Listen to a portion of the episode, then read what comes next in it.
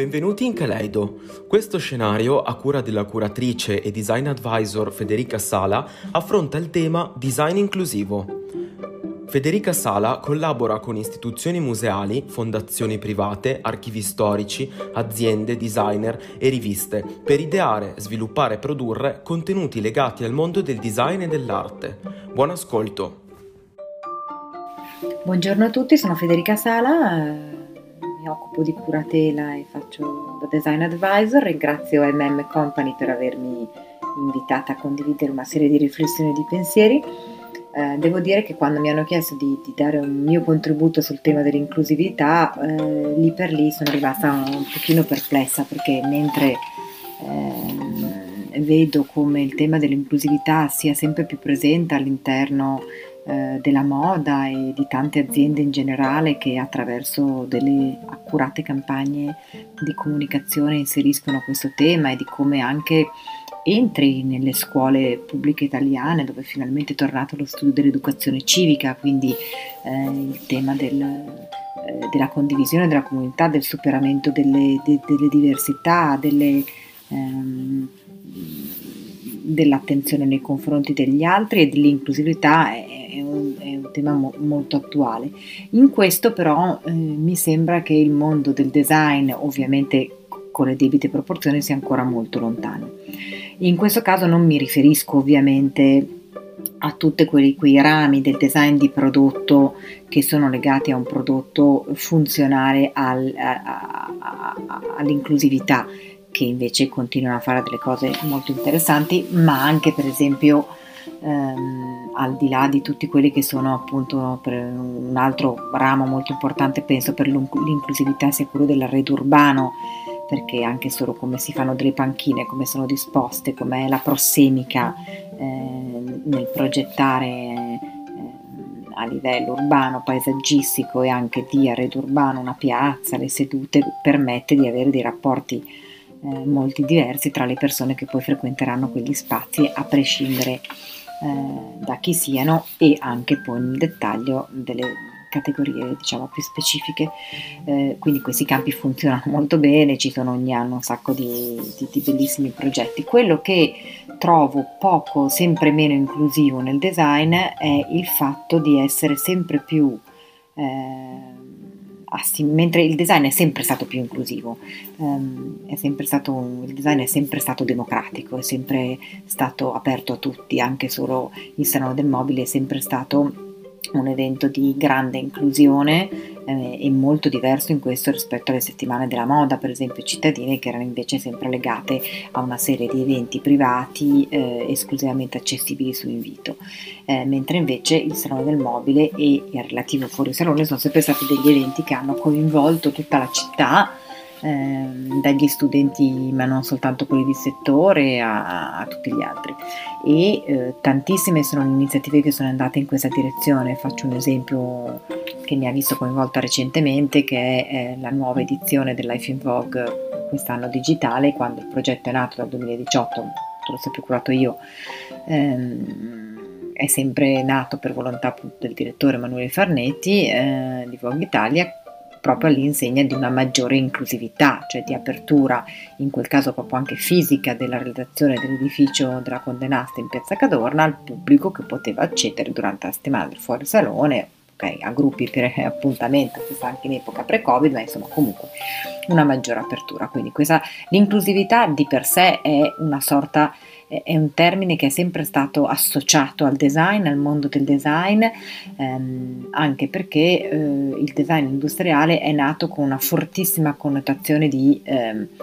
di, serialità e anche con una grandissima attenzione al prezzo, cioè al, al giusto prezzo. Eh,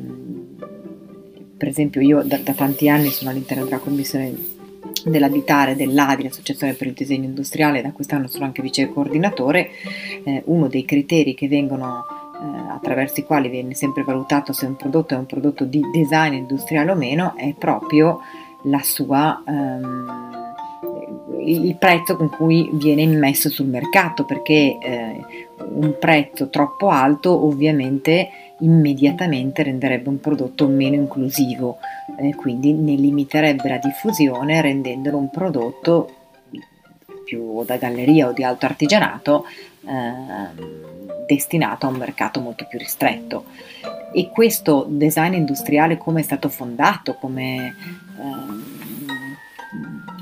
come nei grandi esempi, uno su l'Olivetti, ma anche eh, eh, tutto quello che è stato eh, anche le automobili piuttosto che la Vespa della Piaggio, cioè t- tutto quello che è stato eh, le grandi aziende nei vari campi del design italiano hanno sempre portato avanti un discorso in cui la serialità, il numero e il, la democraticità dei prezzi eh, erano uno dei fattori eh, determinanti del design. E, non esisteva il termine inclusività, ma già questa era un'inclusività. Oggi quello che vediamo invece secondo me è una cosa completamente diversa, nel senso che il design tende sempre maggiormente ad essere avvicinato a un bene di lusso. Ehm, e spesso si usa appunto questo termine che Augusto Morello detestava, che era il design come valore aggiunto, che è un termine che tutti quelli che hanno fatto la storia del design eh, gli, viene la pelle d'oca quando sentono questa cosa qua, perché eh, non vuol dire niente che il design sia un valore aggiunto, il design è design e all'interno del, del, del progetto, del processo industriale trova la sua ragione d'essere. Invece ultimamente sempre di più il design viene assimilato a un bene di lusso e viene quindi posto sul mercato come edizioni limitate, edizioni o magari anche edizioni non limitate, ma con dei prezzi assolutamente non competitivi che immediatamente creano un grande divario. Questo fa perdere tutta la democraticità al design, perdendo la democraticità perde completamente il suo criterio di inclusività, per cui diventa per tante fasce di persone una sorta di bene aspirazionale, questo purtroppo porta tante volte ehm, un po' come è stato prima per, per, per, le automobili, è stato uno dei primi beni che sono diventati dei beni aspirazionali, cioè non solo funzionali, mi serve un mezzo di trasporto che ma un bene aspirazionale. La casa è arrivata dopo perché è più facile che uno ti veda fuori con la macchina che ti veda in casa, oggigiorno la casa è al centro, a maggior ragione da quest'anno, ma già ultimamente dei nostri pensieri perché stiamo sempre in casa, perché attraverso i social network divulghiamo la nostra casa eh, e quindi la nostra casa diventa una nuova, eh, a maggior ragione una nuova estensione di quello che siamo e quindi un, valore aspirazionale eh, cui tendere eh, da arredare con una serie di eh, pezzi, come si suol dire, iconici, che ormai è un termine che viene usato, ahimè, molto spesso anche per prodotti eh, realizzati l'altro ieri immessi nel mercato ieri e che uno si chiede come facciano a diventare già iconici, nel senso che dovrebbe essere la storia e eh, la riconoscibilità di un pubblico molto allargato e anche trasversale a far sì che un pezzo diventi così famoso da essere uscito di settore e diventare iconico. Comunque, eh, il fatto che il design diventi un bene di lusso, un bene aspirazionale, vuole anche dire, e che perde in questo quindi tutto il suo criterio di inclusività, vuol dire che dall'altra parte si crea, eh, con i ro- userò un neologismo, cioè il design come un fattore di eh, un fattore frustrazionale, ovvero eh, chi non riesce ad arrivare a ehm, contornarsi di arredi che abbiano i segni estetici eh, dell'estetica dominante in questo momento e poi si sente frustrato perché non riesce. D'altronde eh, molto spesso di tante aziende che hanno fatto la storia del design italiano oggi si dice ah ma cioè, quelle che uno si sente che dovrebbe essere la categoria a cui il tal prodotto è diretto, ma si rende conto che poi il proprio portafoglio economico nella gestione appunto della propria vita non gli permetterebbe mai di acquistare il tal divano o il tal altro pezzo e questo crea una serie di frustrazioni. Um, quindi il design in realtà da, da, dal punto di vista della strategia commerciale di tante aziende va sempre più lontano da quello che era un mondo uh, inclusivo che invece era parte integrante del suo DNA. E, um, questo appunto lo, lo, vedo molto. Adesso per esempio um, casualmente in questo periodo sto lavorando su questa mostra ehm, che è una delle piccole monografiche che inaugureranno eh, insieme all'apertura del nuovo museo dell'Adi Design Museum che è sul Giulio Castelli, fondatore della Cartel, come uomo che ha contribuito a creare il sistema imprenditoriale, leggendo gli scritti, i tanti scritti o all'interno dei dibattiti ADI, ehm, piuttosto che negli scritti sugli house organ della Cartel, sia di Giulio Castelli che della moglie Anna Castelli Ferrieri, tantissime volte c'è questa ossessione per i numeri e per il prezzo e per la serialità, ehm, che però è un'ossessione ehm, che non è basata su eh, un puro motivo, eh, stiamo sempre parlando appunto di un imprenditore e di una designer, quindi ovviamente c'è una matrice economica, ma importantissima, ma eh, i, numeri diventano la cartina di tornasole del successo o meno di un prodotto e quindi della capacità dell'imprenditore e del designer di aver indovinato una tipologia di oggetto, di aver suggerito una nuova tipologia d'uso di un oggetto anticipando eh, le richieste e i bisogni di una società già all'epoca in evoluzione. Quindi in questo caso qua invece molte aziende cercano una soluzione completamente diversa, cioè vendo molti meno pezzi a quei pochi fortunati che possono permetterselo. E questo lo vediamo anche tanto per esempio come moltissime riviste e testate portano avanti per esempio gli scatti delle case spesso e volentieri. Se guardiamo non importa quale rivista degli anni, saltiamo magari le prime, insomma dagli anni 50, le storiche quando sono state fondate, ma anche tutte le riviste degli anni 60, 70, 80, i servizi delle case abitate erano dei servizi di case oggettivamente abitate e quindi anche lasciate case bellissime, eh, ma, ma, vissute nel loro quotidiano, quindi anche con, con un cotè eh, di normalità. Questo cotè di normalità in quella che è stata eh, e che tuttora è, anche se mh, personalmente mi sembra di leggere i segni di un, di un inizio di, di, di declino di questa cosa, come anche solo il successo adesso di tutti i vari podcast, anche solo questa newsletter vocale, piuttosto che dei nuovi social network come Clubhouse, piuttosto che una poetessa come giovane come Amanda Gorman vada a parlare alla Casa Bianca, cioè un ritorno più alla parola, al contenuto piuttosto che all'immagine, quindi mi sembra che l'immagine stia, eh, dopo aver vissuto questo, eh, questa seconda era di grandissima importanza e, e con risultati super interessanti, stia adesso, eh, come tutto nella vita un po', no? un'onda che sale e che scende, cedendo il passo. In questa eh, l'immagine spesso oggi che vediamo sulle testate di queste, di queste case è sempre molto rarefatta, sembrano sempre case eh, disabitate, dove tutto è perfetto, dove tutto è cristallizzato, case in cui il tempo si è fermato. Ci sono pochissime testate indipendenti, una su tutte per esempio lo storico appartamento, eh, che invece quando ormai credo 12 anni fa, perché mi sembra che facessero 10 anni, un paio d'anni fa, eh, hanno, sono immessi sul mercato editoriale hanno creato una forte eh, rottura perché sono arrivati con queste case allo stato brado, ma in alcuni casi forse anche fin troppo, nel senso che le hanno sempre scelte perché fossero molto brutali, ma eh, spesse volte guardando le testate, soprattutto non so quando se ne prendono tante insieme, eh, si, alle volte ci sono delle case bellissime, molto diverse l'una dall'altra, eh, tutte molto interessanti, si ha un po' la sensazione che non esiste gente normale al mondo, nel senso che sono tutte delle super case, super arredate e che tante volte eh, invece si perda tutta una fascia di persone che, eh,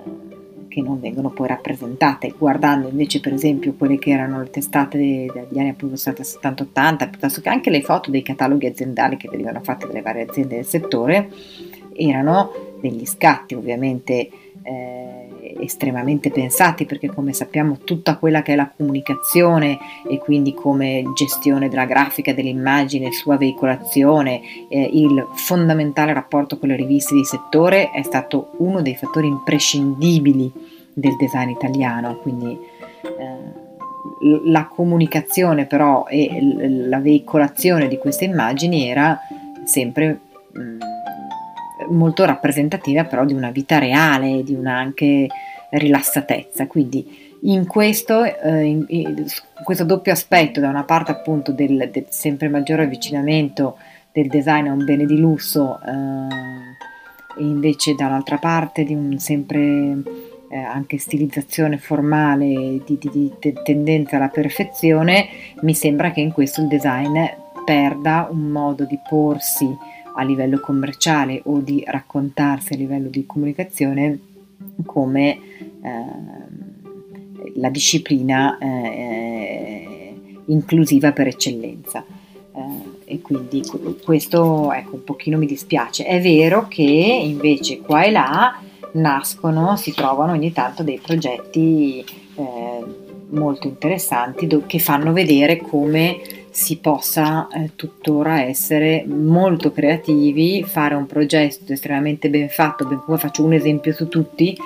eh, questa sedia molto bella che si chiama Uno a Uno, fatta da questi due mh, mm, eh, giovani ragazzi, eh, Alessandro Stabile mh, mm, e sì, Martinelli forse, Vabbè, insomma se mi ricordo bene i nomi, comunque ehm, che hanno fatto questa sedia che fondamentalmente sembra un ehm, quei giochi per bambini in plastica, quei pezzi che si staccano all'interno della stessa eh, lastra e che può essere montata e rismontata. Eh, hanno fatto un progetto che è sviluppato benissimo, che è ecologico, sostenibile, costa poco, può essere spedito, cioè risolve mille problemi, è bello esteticamente hanno fatto questa campagna fotografica molto bella eh, che ne trasmette una grande freschezza e immediatezza pur abbinandola a valori appunto storici del design milanese e così via. Ehm, e la sedia oggi è in produzione per esempio con Guzzini ed è un esempio appunto molto bello di come ehm, si sia riusciti a fare un bellissimo prodotto di design una bella storia dietro, con un bel racconto eh, di comunicazione ed un prezzo estremamente accessibile. Quindi eh, mi auspico che eh, qua e là eh, continuino ad esserci, al di là di una tendenza mondiale che in questo momento mi sembra difficile venga invertita, eh, ci siano dei progetti che invece aprano delle brecce eh, a quello che dovrebbe essere il design, cioè qualcosa da usare, non ecco quando sento ogni tanto eh, le mamme che dicono ai bambini non ti avvicinare, non toccare è di design, che avendo adesso mi capita meno perché i miei figli iniziano ad essere più grandi, però tante volte non toccare è di design. Eh, e mi dico, ah cavoli, ma qua abbiamo perso, cioè dietro a questa frase c'è, c'è, c'è la morte del design per come è nato, nel senso che anzi dovrebbe essere al contrario, cioè Munari ce l'ha insegnato eh, in, in, tutti i modi, eh, le cose sono da, il design va toccato, va, eh, deve essere, eh, non entrerò nel dettaglio come fanno appunto Bonami e Costantino della Gardesca nei loro podcast Artefatti in cui eh, testano Bonami perlomeno i i divani con i propri genitali per vederne o meno la, eh, il comfort, ma eh, il design deve essere utilizzato, quindi in questo ecco, mm, eh, vorrei che eh, il design è nato inclusivo e spero che torni ad esserlo nella percezione delle persone, quanto più anche di chi lo produce, dei designer che, eh, che lo realizzano, quanto prima di nuovo più inclusivo possibile.